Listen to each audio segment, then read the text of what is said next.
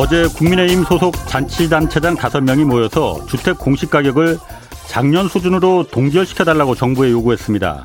아, 공시가격이 동결되면 어, 실거래가 9억 원 이상인 주택 전국적으로 약 8% 정도가 이 세금 혜택을 받게 됩니다. 세금은 누군가를 깎아주면 누군가에게서 반드시 더 걷어야 하니까 결국 부자 감세를 하겠다는 말이죠. 공시가는 시세를 반영해서 결정돼야 합니다. 집값이 올랐으면 공시가도 따라 오르는 게 원칙입니다. 세금 부과에 불합리한 점이 있다면 세율을 조정하는 게 순서지 과세의 기준이 되는 공시가를 시세와 무관하게 결정하자는 것은 무엇보다 투명하고 원칙대로 운영돼야 하는 조세 제도를 엿가락처럼 만들겠다는 말과 같습니다. 또 더불어민주당 일부 정치인들은 재보선 참패 이후 성난 부동산 민심을 달랜다는 이유로 종부세 기준을 완화시켜 주자는 말이 지금 나오고 있습니다. 현재 공시가 9억 원, 실거래가로 치면 12억 원 이상 주택에만 종부세를 부과하고 있는데 부과 대상을 실거래가 18억 원 이상 주택으로 완화시켜줘야 한다는 내용입니다. 집값이 너무 올랐기 때문에 현실화 시켜주자는 건데 이 정치인들 눈에는 의도치 않게 오른 집값 때문에 세금 걱정하는 부자들만 보이고 자신들이 만든 잘못된 법과 제도 때문에 고통받고 있는 무주택자들은 눈에 보이지 않는 것 같습니다. 정치인들이 지금 해야 할 일은 종부세가 원래 목적한 대상에 부과될 수 있도록 제대로 된 그 법과 제도를 다시 만들어서 집값을 정상화시키는 일입니다. 조세 제도가 정치인들의 표 계산에 따라 엿가락처럼 변해선 안 됩니다. 지금 정치가 조세 정의를 파괴시키려 하고 있습니다. 안녕하십니까. 저는 경제와 정의를 다 잡는 홍반장 KBS 기자 홍사원입니다. 홍사원의 경제쇼 출발하겠습니다. 유튜브 오늘도 함께 갑시다.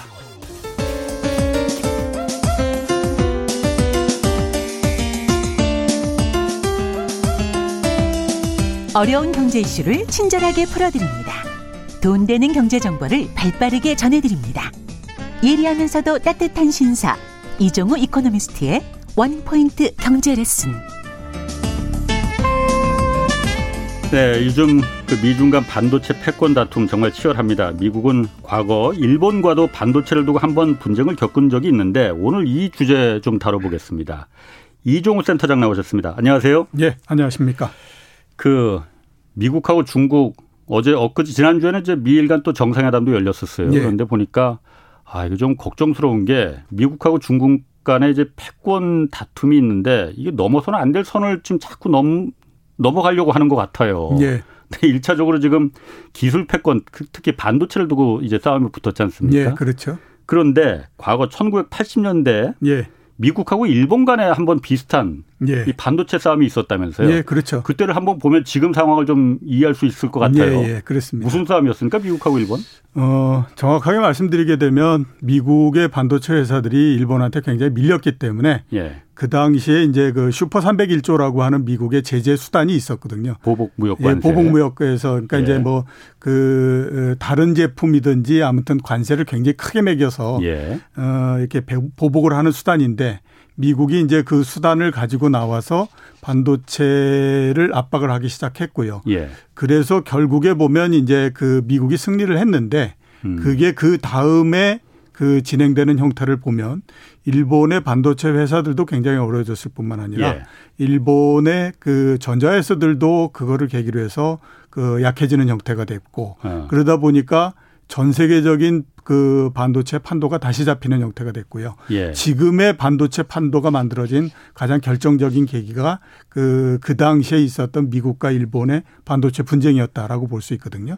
이 때문에 지금도 미국하고 그 중국이 음. 반도체 분쟁을 일으키고 있는 상태지 않습니까? 예. 이것도 아마 시간이 상당히 지나서 보면 아, 그 2020년, 2021년에 음. 그 상황이 전체적으로 아무튼 그 많은 것들을 바꿔놨다. 이런 거에 아마 계기가 되지 않을까라는 생각이 들어서 어, 음. 어, 오늘은 아무튼 그거를 한번 좀 본격적으로 말씀을 드릴까 싶습니다. 그 제가 지금 쭉 그 원고들을 한번 보니까 지금 예. 그 굉장히 재밌는 것 같아요. 예. 옛날 얘기긴 한 1980년대 얘기예요. 예, 그렇죠. 예, 86년도에 미국하고 일본하고 반도체 협정이 예, 맺어졌다면서요. 맺어졌죠. 그리고 아까 조금 전에 말씀하셨기를 지금의 반도체 판도가 만들어진 게 이때 모멘텀이 된 거였다라고 예. 말씀하셨잖아요. 지금의 예, 판도라는 그렇죠. 건 지금 한국하고 대만이 지금 예, 예. 반도체 강국이 된 거. 예, 그렇습니다. 일단 배경이 어떻게 처음에 시작이 어떻게 된 거예요? 처음에 시작은 뭐 이런 형태였습니다. 우선 이제 그 어, 협정이 1983년, 86년 두 번 있었거든요. 예. 그 전에 10년 어, 정도 전으로 돌아가서 1970년대를 보면 그때는 일본에서 반도체를 만드는 회사가 딱 하나 정도밖에 없었습니다. 히다찌가 하나 정도 있었고요. 예. 나머지 거의 대부분의 회사는 미국과 유럽 회사들로서 이루어져 있었죠. 그러니까 음. 미국 회사를 보면 IBM도 있었고 그다음에 또 모토로라, 인텔, 어, 어. 그다음에 뭐잘 어, 모르시겠지만 마이크론. 예, 마이크론, 텍사스 인스트루먼트 예. 이런 회사들이 거의 이제 10위권 내에 다 들어가 있었고요. 어. 그다음에 유럽에는 필립스, 그다음에 지멘스 이런 어, 회사들이 있지 않습니까? 예? 그때는 그런 회사들이 다 그 메모리 반도체 디램 예, 같은 그렇죠. 거 만들었었잖아요. 예, 예. 그러니까 어. 전 세계 10위를 따지게 되면 일본에서 그 미국 회사가 한 대여섯 개 정도 있고 예. 그다음에 유럽 회사가 한 세네 개 정도 있고 예. 일본의 회사는 히다치 하나뿐이 없는 형태였었습니다. 예. 그게 1970년대의 모습이었는데 10년 예. 사이에 이제 굉장히 많이 바뀌죠. 계기가 됐던 거는 1974년도에 제1차 오일 쇼크가 나지 않습니까? 예, 예. 그러면서 보니까 이게 뭐 그 당시에 일본의 수출의 주력품인 철강, 조선 이런 것들이 이게 그 석유를 엄청나게 사용하는 그런 그 음. 산업이다라는 예. 거죠. 그래서 아 이렇게 하지 말고 우리도 아주 첨단 산업을 좀 육성을 해보자라고 음. 해서 시작했던 게 이제 반도체였습니다. 음. 일본 정부가 제일 처음에 그 깃발을 들기 시작을 했고 예. 그 다음에 그렇게 되다 보니까 일본의 이제 도시바라든가, 예. 그 다음에 히다치라든가, 애니시라든가, 어. 뭐 이런 회사들이 이제 그 거기에 이제 참가를 해 들어온 음. 거죠. 예. 그리고 이제 일본의 그 정부는 이게 대기업이 한다라고 해서 모든 게 그것만으로 되는 건 아니지 않습니까? 그렇죠. 이제 소재도 있어야 되고 예. 부품도 있어야 되고 음. 뭐 반도체를 만드는 장비도 해야 음. 되고 이렇게 해야 되는데 이거를 뭐 그 이 앞에서 말씀드렸던 히다치나 이런 회사들에서 다 할 수는 없는 거니까 예. 중소기업들은 이런 거를 해라라고 음. 해서 이제 일본의 정부가 중소기업들에게는 반도체 소재나 부품 이런 것들을 할 수 있는 지원을 해주게 되는 거죠. 아 그러니까 교통 정리를 그러니까 국가가 네. 일본 정부가 네, 국가가 해줬구만요. 일방적으로 그렇게 해서 아. 이제 정했고 아. 그게 이제 성공을 해서 예. 10년 정도가 지난 1985년 정도가 되면 예. 세계 10대 반도체 회사 중에서 일본 기업이 여섯 개가 들어가야 아, 합니다. 아, 아. 1등은 이제 NEC가 차지하고 예. 나머지 여섯 개 정도를 예. 그 일본이 차지하고요. 예. 시장 전체 점유율에서 50%를 일본이 차지하는 형태가 예. 돼 버립니다. 예. 그러니까 뭐 전 세계적으로 봤을 때 판도가 완전히 일본으로 음. 넘어갔다. 이렇게 예. 이제 볼 수가 있죠. 그에 비해서 미국 기업들 같은 경우는 10년 내내 계속 어려워져 가지고요. 아, 아. 결국 나중에 이제 한 1980년대 중반 정도 되니까 텍사스 인스트루먼트 같은 같은 경우에는 견디다 견디다 못해서 대량 해고를 해버려야 아. 되는 형태가 됐고 예. 그다음에 인텔 같은 데도 어 오히려 이제 그이 이 공장을 운영하는 시간 예. 이거를 단축해 가지고 할 수밖에 없는 음. 그런 형태로 음. 판도가 완전히 바뀌어 버린 형태가 된 거죠. 그게 전체적으로 예. 어이 반도체 분쟁이 일어나고 반도체 협정이 들어가고 이러는데 이제 배경이 될 수밖에 없다 이렇게 봐야 되죠. 그러면은 지금 보면은 이제 1980년대 상황이 그거고 예. 뭐 조금 계속 이어갈 텐데 예. 지금 상황하고 반추해 보면은 예. 한국이 일본의 반도체 그 산업을 다 물리치고 예. 지금은 한국과 대만이 거의 독주하다시피 하는 거잖아요. 예, 그렇죠. 근데 그 당시에 그러면은 미국의 원래 인텔이나 뭐 그 아까 마이크론 뭐 텍사스 인스트루먼트 이런 반도체 만드는 전통적인 기업들이 원래 예. 강자였었는데 예. 그렇게 꼬꾸라진 게 오늘날 그러니까 한국이 일본의 기술력을 추월했던 것처럼 예. 기술력이 떨어져서 그러면은 추월당한 건가요? 일본한테? 기술력 물론 이제 기술력도 예. 시간이 지나면서 일본한테 점차적으로 먹히는 부분들이 있었고요. 예. 그다음에 미국 경제 전체적으로가 안 좋아졌던 것도 있었고 예. 그다음에 그 당시에는 그 이제 그 미국 기업들이 예. 전 세계적으로 전자 산업이 돌아가고 그러는 동향에 굉장히 그 둔하게 예. 반응을 했다라고 볼 수밖에 없죠. 그러니까 아. 이제 미국 같은 경우에는 어, 예, 그, 이, 그 트랜지스터 같은 경우에도 처음에 만들었지만 예. 원래 이게 그 어, 진공관으로 해서 계속 그 어, 투자를 해놓고 깔았기 때문에 예. 원래 이렇게 깐 데다는 비용이 많이 들어가지 않습니까? 뭐 그러니까 그게 예, 그게 이제 어느 정도 거기에서부터 이익을 낼 때까지는 전환을 하기가 굉장히 어려워지는 형태죠. 그렇죠. 근데 이제 일본 아. 같은 경우는 처음 그렇게 시작하니까 아. 기존에 깔아놨던 게 없으니까 아, 예, 예. 주 쉽게 글로 넘어가면서 아. 시간이 지나니까 기술적인 우위를 일본이 차지해 버리는 형태가 돼 버린 거죠. 아, 본전 생각을 그럼 일본은 안 해도 됐었고 예, 그렇죠. 한국하고 비슷하네요. 예, 한국하고 비슷한 거죠. 한국도 아. 마찬가지로 80년대 그렇죠. 중반 들면서부터 예. 깔아놓은 게 없으니까 그냥 예. 아주 손쉽게 그렇구나. 이게 그 전환이 되는 형태가 된 그러면은 1986년에 이게 협정이 맺어졌다고 해요. 예. 저도 그러니까 그 미국하고 일본하고 반도체 협정. 예.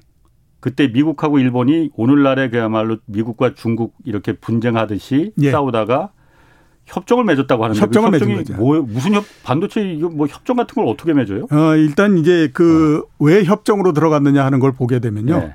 1984년도에 일본의 기업들이 예. 시장을 모두 다 지배해 버리겠다. 우리 형태로서 예. 개편하겠다라고 어. 해서 치킨 게임을 벌리기 시작합니다. 그러니까 원가 밑으로 반도체의 가격을 이제 밀어내 버리는 형태가 되는 덤핑을 거죠. 했구나. 예, 덤핑을. 예. 어느 정도로 많이 밀어냈냐면요. 예. 그 당시에 이제 그 주력 상품이 64메가 뭐 예. 이런 그 제품이었는데 그게 원가가 1불 70센트 정도가 됩니다. 근데 어. 그거를 시장가를 얼마를 만들었냐면 30센트로 만듭니다. 그러면 64 메가가 아니고 그때 64 아마 키로 예예예 예, 예, 예, 예, 그렇죠. 예, KD램. 아. 예, 그런 그러니까 하나를 생산해 내게 되면 예. 80% 정도의 적자를 보는 형태로 만들어 버린 거죠. 음. 그게 이제 치킨 게임을 하면서 그 당시까지만 하더라도 이제 일본 기업들이 그래도 괜찮았으니까 예.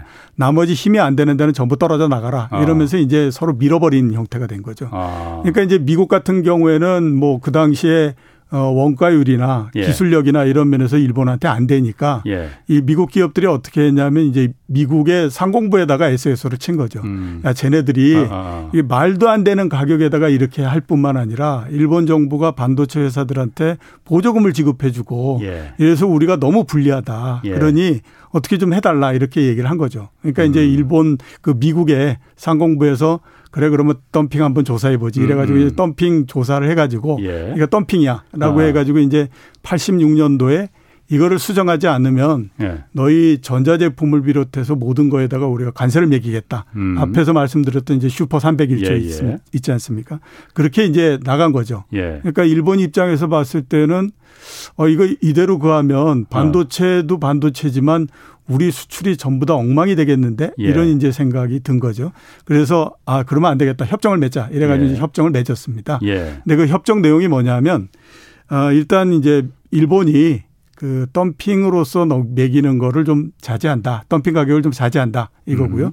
두 번째는 이제 미국 시장의 일본 반도체의 점유율을 음. 50% 미만으로 갖고 간다. 아, 그런 것도 협정을 예, 예. 그런 거 협정이 있었어요. 그다음에 오. 86년도에 일본 시장에서 미국 반도체가 차지하고 있는 비중이 10% 정도였거든요.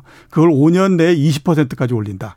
아, 그러니까 미국에서 팔리는 일본 반도체를 50% 이내로 줄이고 예. 또 일본에서도 미국 반도체가 뭐 아까 예, 말한 예. 인텔이나 뭐 마이크론에서 수출하는 그 예. 반도체를 20%까지 올리, 올려라. 예, 예, 그렇죠.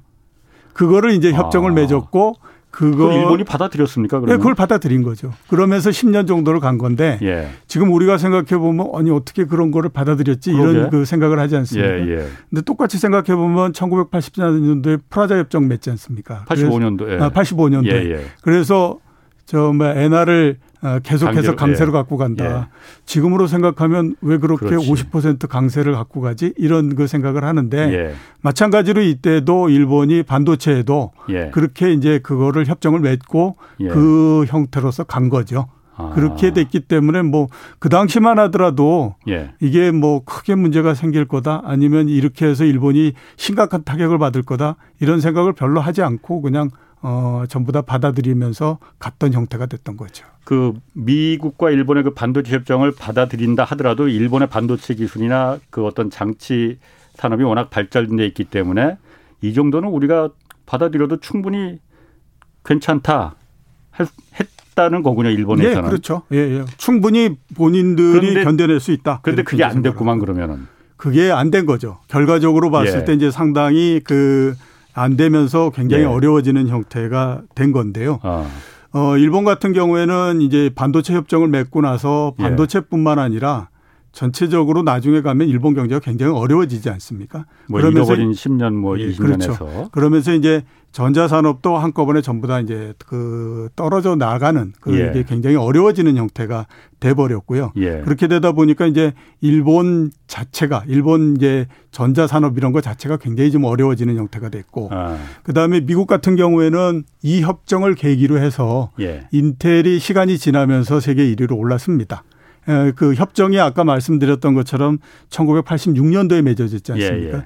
인텔이 처음으로 세계 1위가 된 것이 1990년이거든요. 아. 그러니까 한 4년 정도 지나서 어 이게 이제 그이 이 1위로 올라섰고 미국은 그럼 소기의 성과를 달성했는 예, 그렇죠. 소기의 성과를 예. 거뒀고 그다음에 그거를 바탕으로 해서 그다음에 뭐 어 그 나중에 가면 이동 통신도 나오고 예. 그다음에 또 인터넷도 나오고 이렇게 해서 어 3차 산업 혁명이라고 하는 IT 혁명의 미국이 가장 주역이 돼버리는 형태가 된 거죠. 음. 그러면서 판을 완전히 엎어서 이제는 이제 그 미국 중심으로 해서 판을 짜버리는 형태가 돼버렸던 거였고요. 음. 그또 이런 이 협정이 다른 나라들에게도 상당히 많이 영향을 미치는데 앞에서 이제 말씀하셨던 것처럼 네. 대만과 우리나라가 또 상당히 거기에 따라서 영향을 굉장히 많이 받는 형태가 됐죠. 어. 잠깐만, 저희 대만하고 한국 가기 전에요. 네. 그러면은 미일 협 반도체 협정으로다가 예. 미국이 일본의 그 산업을 반도체 산업을 이제 그 견제하고 예. 좀 죽이는데 성공을 했어요. 예. 그러면은 그 다음에 인텔이 잠깐 뭐 반도체에서 1위를 차지했다고 하셨잖아요. 예. 근데 미국 반, 반도체 기업들이 그게 계속 승승장구한 게 아니잖아요. 예, 그다음에 그렇죠. 한국이 바로 한국하고 예. 대만이 바톤을 이어받은 거 아니에요? 예, 그게 이제 미국의 정책이 조금씩 달라졌기 때문에 그렇습니다. 아. 이제 그 전까지는 예. 그 미국 내에서 그 설계도 하고 예. 생산도 하고 아. 이런 형태로서 계속 갔거든요. 음. 근데 이제 그 요 협정과 그 다음에 몇 년 후서부터 예. 미국이 정책을 바꾸기 시작을 하죠. 아, 아. 그러니까 우리는 계속 이게 뭐 디램 같은 경우에도 보면 이게 시간이 지나면 어 상품화되기 때문에 예. 계속해서 원가 코스트 원가가 누가 더덜 들어가냐의 경쟁으로서 되는데 예. 이게 미국이 사, 이 설계서부터 생산까지를 모두 다 하게 되면 음. 결국에 원가 경쟁에서 예. 이기기가 굉장히 어려워진다라는 예. 생각을 한 거죠. 아. 그래서 이제 그때 어떤 형태로서 정책을 바꾸냐면 그러면 우리가 강점을 가지고 있는 설계, 설계. 이 부분들은 우리가 하고 예. 생산은 다른 곳으로 넘기자. 그게 한국과 대만이군요. 예, 그렇죠. 그게 이제 주로 아시아 쪽으로 넘어오는 형태가 아. 돼서 가장 큰 혜택을 받은 게 대만이 됐고요. 예. 그러면서 이제 대만이 지금의 뭐 TSMC 뭐 이러면서 예. 어, 굉장히 큰 비중을 차지하는 계기가 여기에서부터 만들어졌고 아. 우리 나라 같은 경우에도 그 혜택을 상당히 많이 받았지만 예. 또 우리는 이제 종합적인 거를 굉장히 이 그이 그 추구해서 나갔는데 예. 그, 청, 그 삼성전자 같은 경우가 1984년도에 앞에서 말씀드렸던 것처럼 64K KD램 예. 이게 이제 주력이었지 않습니까? 그 당시 예, 예. 굉장히 어려웠거든요. 아. 근데 이제 어그 반도체 협정으로 해 가지고 예. 가격을 덤핑치고 하는 치킨 게임이 거의 그때 이제 더 이상 하기가 굉장히 어려워졌거든요. 일본이 예, 그렇죠. 예. 그렇게 되다 보니까 전 세계적으로 반도체 가격이 조금씩 올라가는 형태가 됐잖아요. 음. 그러면서 이제 숨을 쉬기 시작을 했고 예. 그 다음에 1메가 디램이 1987년도에 나왔습니다. 삼성이 예, 삼성이 예.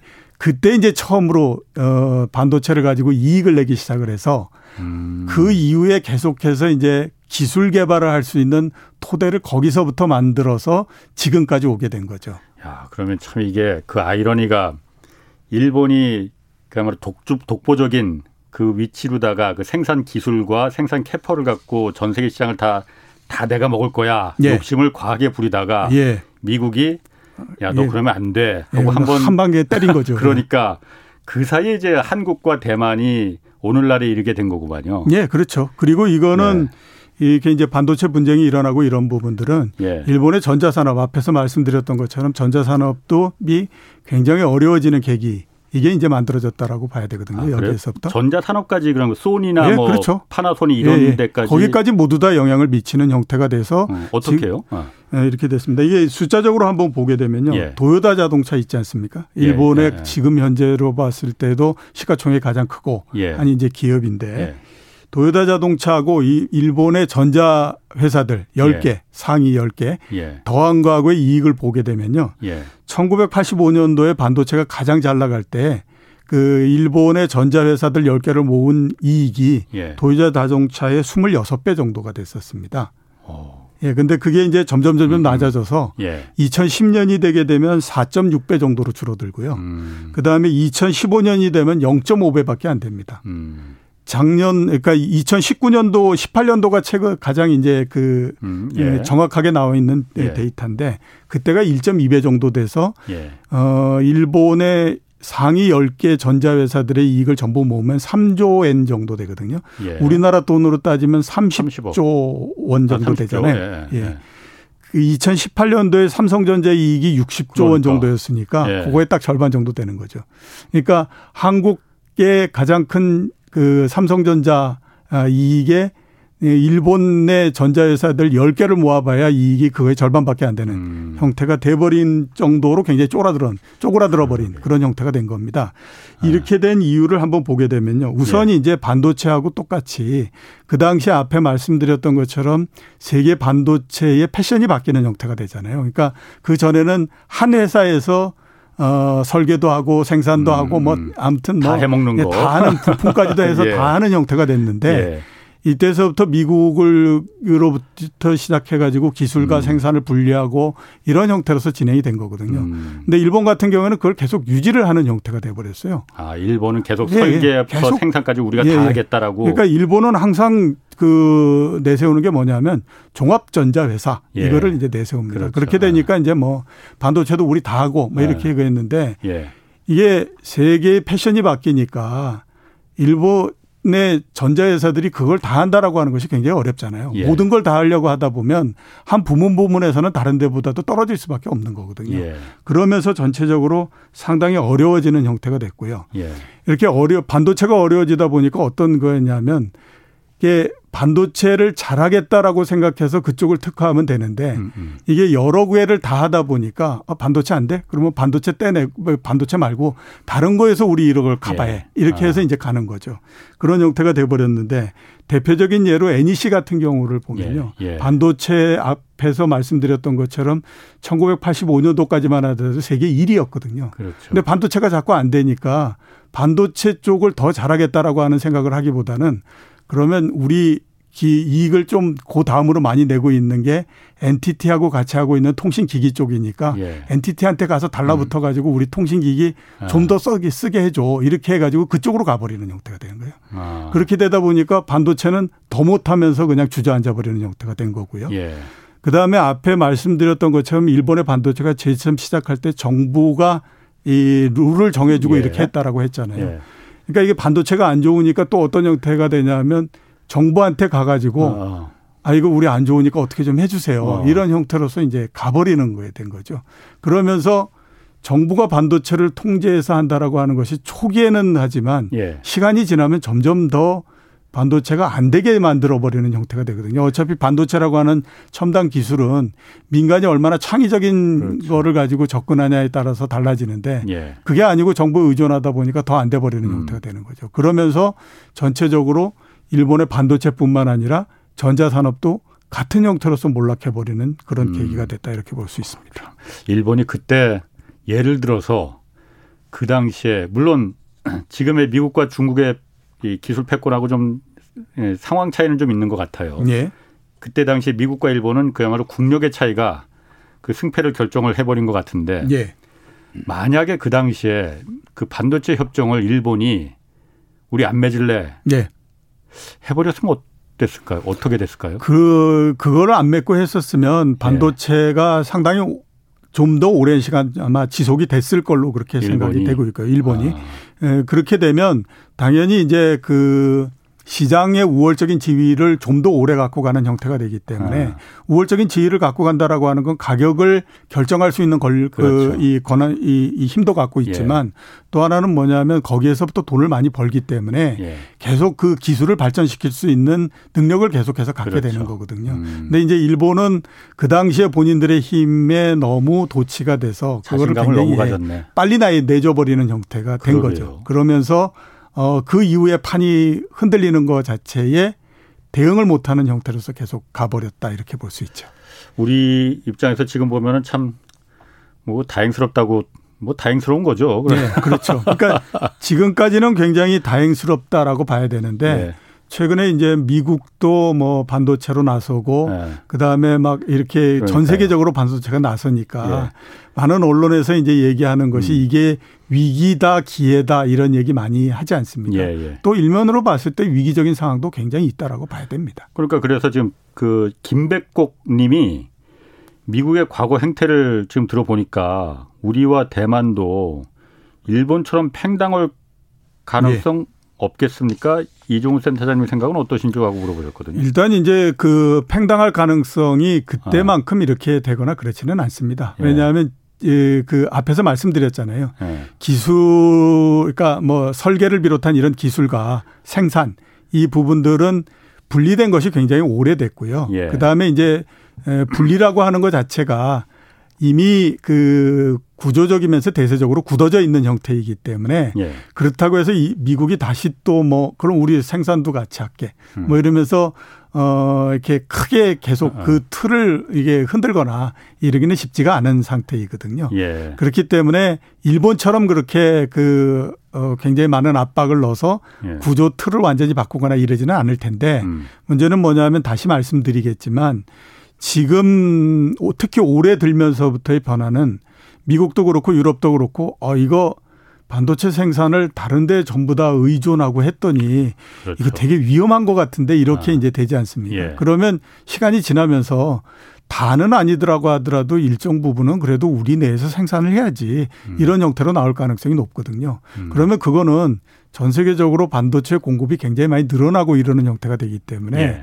이거는 시간이 지나면 우리 기업들한테 상당히 위기가 될 수도 있습니다. 그러니까 제가 봤을 때 이번 같은 경우에는 미국하고 일본의 반도체 분쟁 협정 이런 것처럼 네. 미국이 직접적으로 어떤 압력을 가해 가지고 어, 모양이 달라지게 만드는 것보단 예. 다른 참가자들이 조금씩 늘어나면서 판이 바뀌고 그렇게 예. 되면 지금은 우리가 어떻게 생각하면 디램이나 이 부분들에서는 일방적으로 시장을 이렇게 이제 그 예. 지배를 하고 있는 형태잖아요.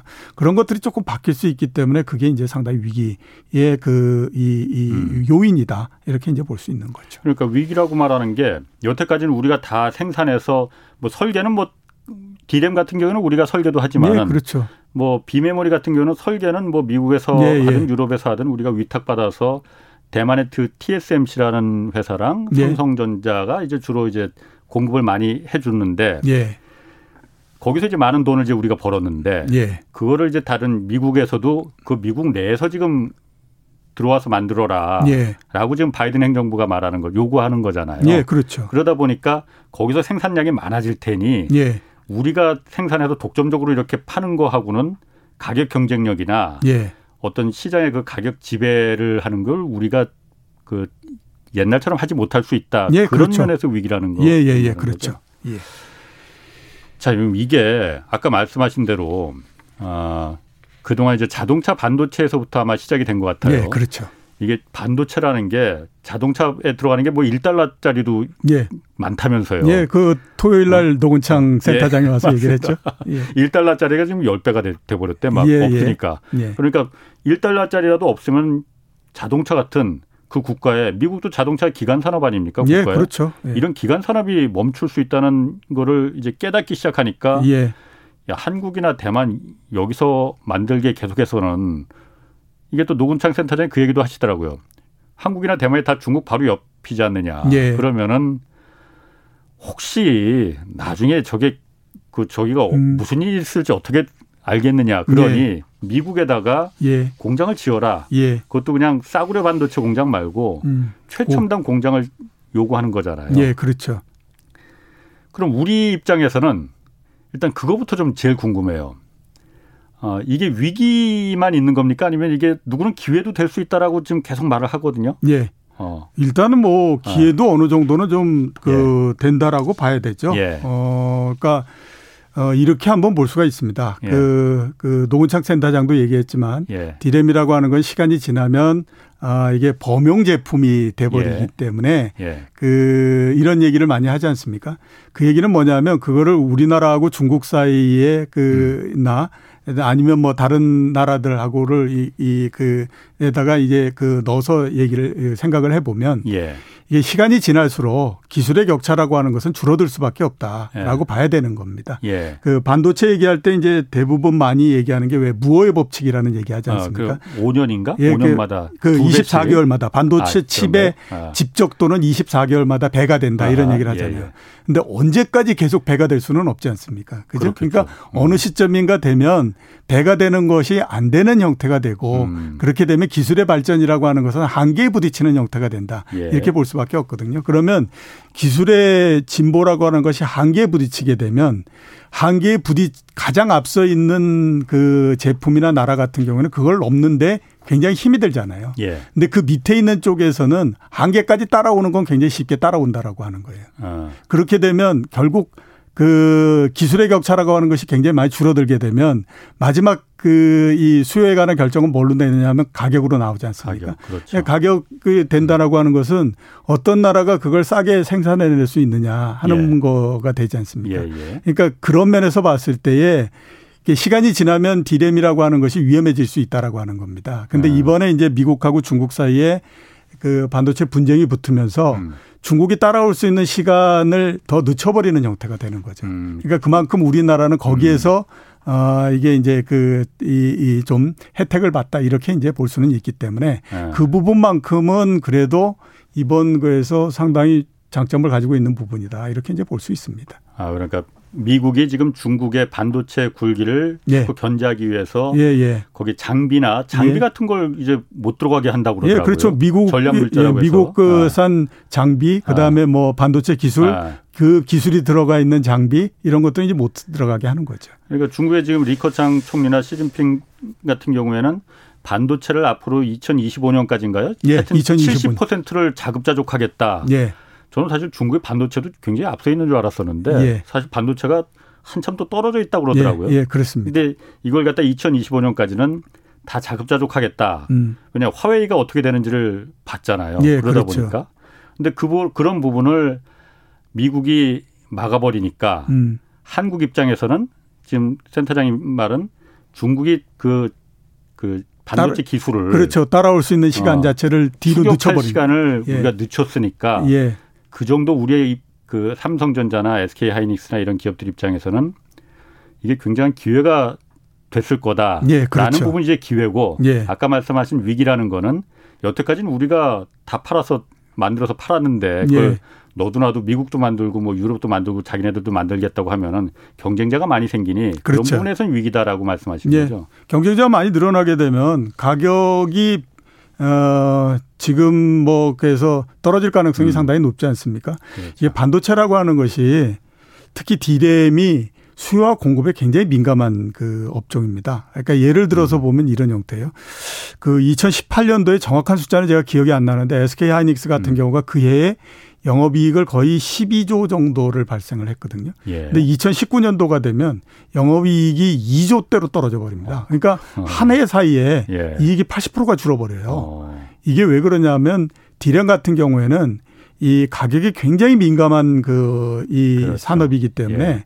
가격이 어떻게 되느냐, 즉 음. 수요와 공급이 어떻게 되느냐에 따라서 음. 가격이 엄청난 변동을 하거든요. 음. 그러니까 어 지금 얘기하는 것처럼 누구도 나도 반도체 그 우리나라에서 만들 거야. 예. 이러면서 여러 사람이 나오게 되면 예. 시간이 지나면서는 공급이 늘어나게 되고 음. 그에 따라서 가격이 굉장히 지금보다도 떨어질 가능성이 굉장히 높아진다라고 음. 하는 겁니다. 그러면 이익이 굉장히 많이 감소하고 뭐 이런 형태가 돼버리기 때문에 음. 그 위험은 우리가 생각을 해야 된다라고 하는 거죠. 그 북토커님이 결국 그럼 경쟁력이 떨어지는 부분을 각자 해결해야 되니까 장기적으로는 반도체 가격 상승 또는 마진이 반도체 가격의 그 마진이 낮아진다고 봐야 합니까? 라고 예, 물어보셨어요. 현재처럼 공급 이런 게 계속 그 진행이 된다면 예. 그렇다라고 봐야 되는 거죠. 지금 음. 한번 전 세계적으로 반도체 생산 뭐 이런 것들을 한번 그 미래 예측까지를 해가지고 예. 말씀을 드려보게 되면요. 지금은 반도체 생산 100이라고 보면 전 세계 예. 아시아에서 80을 만듭니다. 음. 그리고 미국에서 12를 만들고요. 12% 예. 만들고 그다음에 유럽에서 8% 만들고 이런 어, 형태로서 어, 어. 만들고 있거든요. 근데 이제 투, 그, 이 생산 능력을 높이고 하려면 투자가 이게 예. 늘어나야 되지 않습니까? 전 세계적으로 지금 어, 매년마다 투자가 한 4.7% 정도씩 늘어나거든요. 예. 미국은 3% 정도 늘어납니다. 그러니까 예. 미국은 전 세계에서 반도체 투자하는 것보다도 훨씬 더 덜 투자하고 예. 당연히 중국은 훨씬 더 많이 투자하겠죠. 전 세계 평균보다도 예, 예. 훨씬 더 많이 예. 투자하지 않습니까? 그래서 지금 같은 투자의 추세가 계속 지속된다라고 음. 하면 그러니까 미국이 매년 3% 정도씩 이렇게 늘려서 음. 투자를 하고 예. 중국은 그거보다도 훨씬 더 높아서 뭐 6% 8%씩 투자하고 이렇게 한다라고 하면 예. 2030년 정도가 되면 전 세계 반도체 생산의 10% 정도를 미국에서 하고 그 다음에 중국이 24% 정도를 할 거다라고 음. 하는 게 지금 전망입니다. 어. 그러면 한번 생각을 해보시죠. 예. 지금 미국이 전 세계 반도체 생산에서 12% 하지만 수요는 34%를 하거든요. 아, 22% 수요는 20, 예, 34%가 예. 있는데 예. 어. 생산은 12%밖에 안 해요. 어. 그러니까 22%만큼은 어디에선가 들여와야 됩니다. 예. 근데 그게 지금 구조대로 쭉 진행이 된다라고 하면 오히려 미국의 생산은 점점 늘어 줄어들고 아시아를 비롯한 그 중국의 생산은 점점 늘어나잖아요. 예. 그래서 중국이 만약에 24%를 생산하고 그 이렇게 된다라고 하면 이게 시간이 지나면 중국이 생산하는 그, 그 boundary 내에 예. 미국이 거기에 들어갈 수밖에 없는 형태가 되는 거예요. 그러네요. 그러면 나중에 아. 되면 미국이 이거 판을 흔드는 게 아니라 중국이 흔드는 판에 음. 미국이 흡수돼 들어가 버리는 게 되는 거죠. 그렇게 되기 때문에 지금 미국 입장에서는 이거 아무리 봐도 음. 이대로 가다가 이거 뭔가 크게 나중에 가면 문제 생길 것 같은데 이런 이제 생각을 할 수밖에 없는 형태가 된 거죠. 그렇게 생각할 수밖에 없을 것 같아요. 지금 앞으로는 지금이야 반도체가 뭐 컴퓨터, 서버, 뭐 스마트폰 이 정도지만은 예. 자동차가 지금 자율주행 차가 지금 예, 기다리고 그렇죠. 있지 않습니까? 예, 예. 그야말로 반도체 수요가 폭발적으로 늘어날 텐데 음. 그러면은 그때 지금 준비하지 않으면은 예. 미국 내에서 이걸 공급할 수 있을 만한 supply chain을 마련하지 않으면은 잘못하면 중국한테 휘둘릴 수가 있겠구만 이 생각이 예 그렇죠. 그래서 반도체를 국가 안보다라고 예. 생각할 수밖에 없겠군요. 예, 그렇죠. 그래서 국가 안보다라고 생각하고 지금 이제 올해 들어서 미국이 주창해서 만들고 있는 판이 뭐냐면 그러면 자국 내에서도 일정 부분씩 생산을 하고 또 하나는 뭐냐면 반중국 블록을 만들자. 이런 네. 형태로서 지금 가고 있는 거죠. 자, 그러면 그게 조금 전에 이제 우리가 미국하고 일본의 과거에 있었던 반도체 싸움을 한번 봤단 말이에요. 예. 미국의 일방적인 승리로 끝났어요. 예. 그럼 지금 미국이 다시 한번 중국하고 지금 맞서고 있는 상황이잖아요. 예, 그렇죠. 미국은 옛날 생각을 하고 있을 것 같아요. 경험을. 예, 예 그렇죠.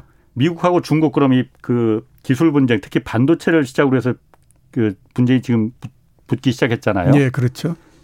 일단 이후부터 처음부터 한번 좀 그 일본하고 지금 비교해 보니까는 이해가 좀 속속 되는 것 같아요. 예, 예. 미국하고 중국 예. 이 반도체 문제가 왜 붙었는지 한번 좀 우선은 보실까요? 이제 뭐 한 몇 가지로 한 두 가지 정도로서 정리를 해볼 텐데요. 예. 어 하나는 중국에 대한 미국의 두려움 때문에 그런 거죠. 그러니까 전체적인 경제에서도 엄청나게 쫓아오고 있는 와서 예. 중국이 2위가 됐는데. 예.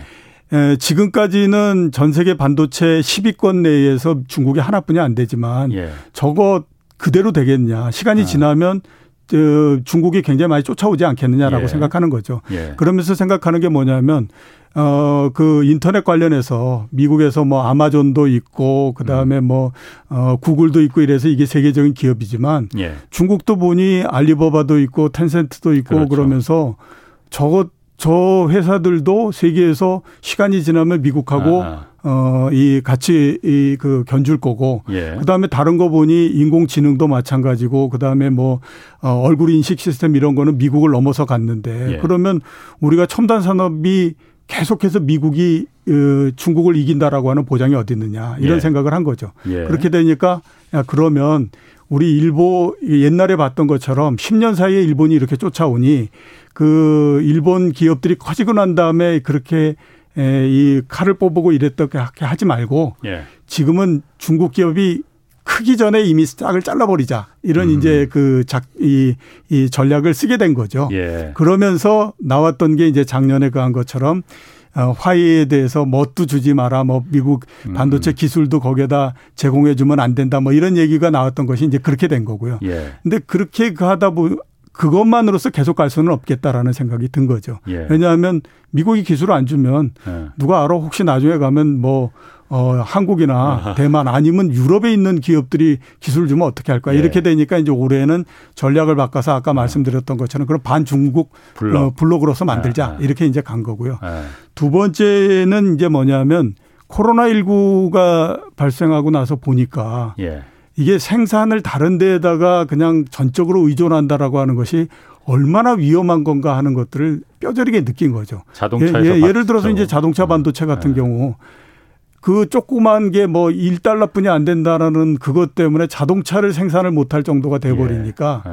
예. 야, 이게 생산을 모두 다 맡겨놓고 있다라고 음. 하는 것이 너무나 위험하다. 음. 이렇게 이제 판단한 거죠. 음. 그러면서 아 이게 아니구나. 예. 아이 그 전략을 바꿔서 반블록화 해야 되고 예. 그다음에 또 자국 내에서 어느 정도 생산을 예. 보다 더 늘려야 된다. 이렇게 이제 바뀐 거죠. 아. 그런데 예전에 그 미국하고 일본하고 그 반도체 그 양상이 조금 다르긴 하지만은 예. 어쨌든 예. 어, 반, 양쪽의 반도체 중심 국가들끼리 싸워서 한쪽을 이제 일본을 이제 무너뜨린 그 음. 경험하고 지금은 그 당시에는 일본이 워낙 국력이 미국하고 비교가 안 됐기 때문에 그렇죠. 일방적으로 예. 그냥 그야말로 KO패 당했지만은 예. 지금 중국은 그런 수준은 아니잖아요. 예. 그냥 앉아서 중국이 앉아서 죽으려고 하겠습니까? 예. 그러니까 그 일본의 경제력이 미국하고 안 돼서 안, 가 아니고요. 아, 예. 제가 봤을 때는 아마 그 옛날에 2차 세계 대전 때 예. 미국하고 일본이 싸워 가지고 일본이 그 졌지 않습니까? 예, 예. 그때서부터 예.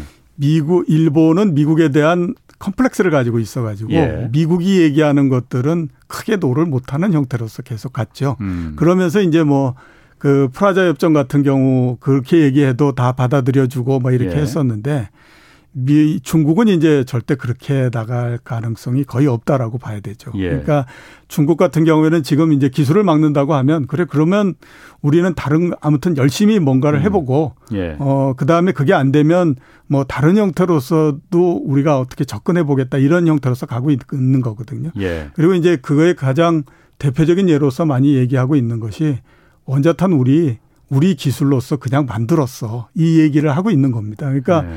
그 당시에 뭐 미국이나 이런 데에서 그 기술을 줬겠습니까? 우리 그 어려운 가운데에서도 음. 그 당시에 뭐 그, 그래서 먹을 거 없는 데에서도 우리는 원자탄을 개발해냈다. 그러니까 반도체 지금 우리는 국력이 굉장히 크기 때문에 정부가 계속해서 강력하게 밀어주고 하게 되면 기술의 격차는 언젠간 줄일 수 있다. 이러면서 가고 있기 때문에요. 예. 어, 일본처럼 그렇게 순순히 말을 들어주거나 그러지 않기 때문에 예. 이번 그 분쟁 같은 경우에는 보다 더 격하고 오랜 시간 가고 이런 형태가 될 수밖에 없는 거죠. 아, 그러니까 그 격해지는 게 이게 참 지난주에 그 미, 미국하고 일본 정상회담 때도 타이완 문제를 공식적으로 이제 미국이 꺼내 들었거든요. 이게 국가 간에 넘어서는 안 될 선이 있고 해서는 안 될 말이 암묵적으로 다 정해져 있는 예. 건데 아, 이러다 정말 큰일 나는 거 아닌가 뭐 이게 좀 걱정스럽긴 해요. 예. 그러다 보니까 어쨌든 중간에 우리 입장이 지금 그, 그, 뭐 그래서 그, 그 질문도 하나 들어왔죠. 최영배 님이 그래서 미중 간 이 경제 전쟁에서 현명하고 미래 지형적인 지향적인 전략을 잘 세워야만이 후손의 후손의 부담이 적겠지요. 예. 그러면은 이 삼성전자의 현명한 결정은 뭘까요? 뭐 뭐겠습니까? 우리 그러니까 삼성뿐만이 아니고 예. 우리 뭐 어쨌든 반 반도체 업체가 삼성전자, SK 하이닉스가 뭐 대표적으로 있고 나머지 많은 장비 산업 업체들도 있고. 예.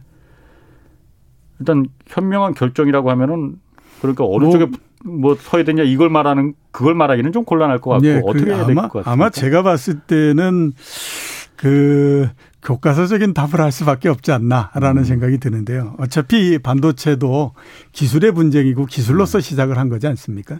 그러면 너무 그 기술의 개발 를 통해서 음. 기술이 굉장히 진보된 형태가 되면 예. 그건 어떤 형태로든지 그 살아남을 수가 있는 거거든요. 예. 그러니까 아까 말씀드렸던 것처럼 일본의 그 반도체 회사들이 왜 주저앉아 버리고 이렇게 해서 결국 나중에 가면 뭐 엘피다 같은 경우에는 마이크론에 흡수돼 버리고 예. 그다음에 르네상스 같은 경우는 파산해 버리고 이런 형태로서 갔느냐. 예. 가장 큰 거는 기술의 진보 이 부분들에 쫓아가지 못하면서 예. 다른 쪽으로 가고 뭐 이런 형태가 돼 버렸기 때문에 음. 그렇거든요. 그러니까 아마 가장 교과서적인 형태로서의 대답은 그 지금 우리가 어, 다른 데보다도 훨씬 더 어, 기술적인 진보를 이루기 위해서 계속 노력을 하는 거. 예. 이거 외에는 아마 별다른 그건 없다라고 생각을 하셔야만 되지 않나. 그러니까 우리가 기술력이 듭니다. 충분해서 그 혁신을 이루면은 예. 뭐 미국이나 중국이나 함부로 우리를 우리 쪽으로 안 오면 너 죽어 이러지는 못할 거라 이거죠. 예, 그렇죠. 예, 예.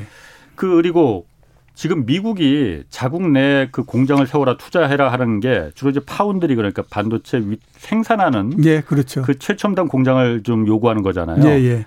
그러면은 삼성전자나 SK 하이닉스나 메모리 디램 같은 경우에는 굉장히 그것도 많이 수출하고 장사도 많이 잘 되는데 그쪽에는 별 부담이 없는 건가요, 그러면은?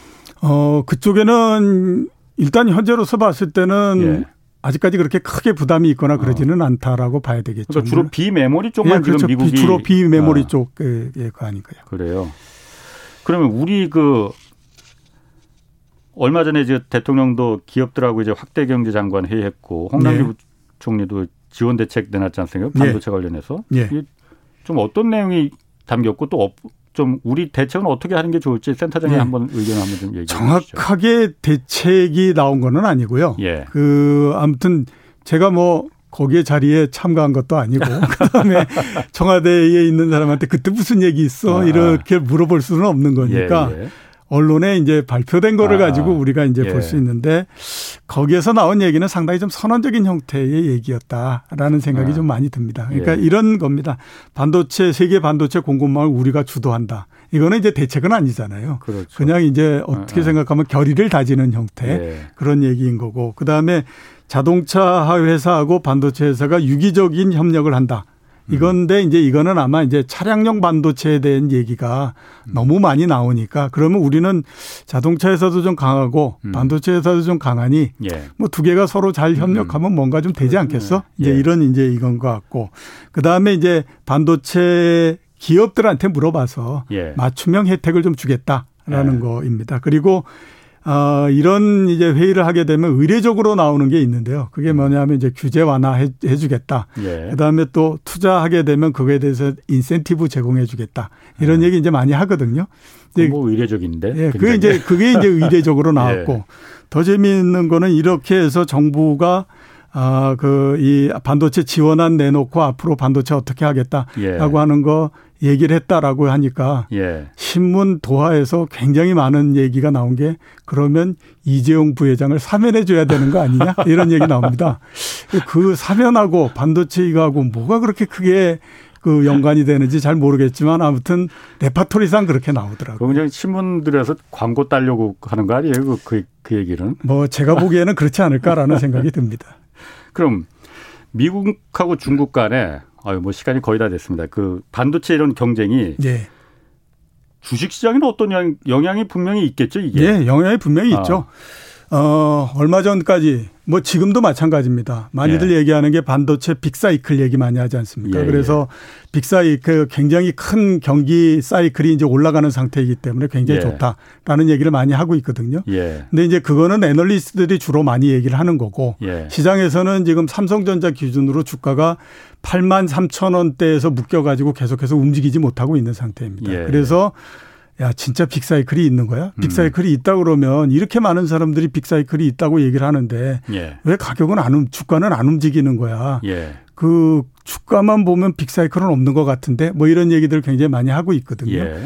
거기에 최근 들어서 또 보면 주가가 종합 코스피가 올라감에도 불구하고 예.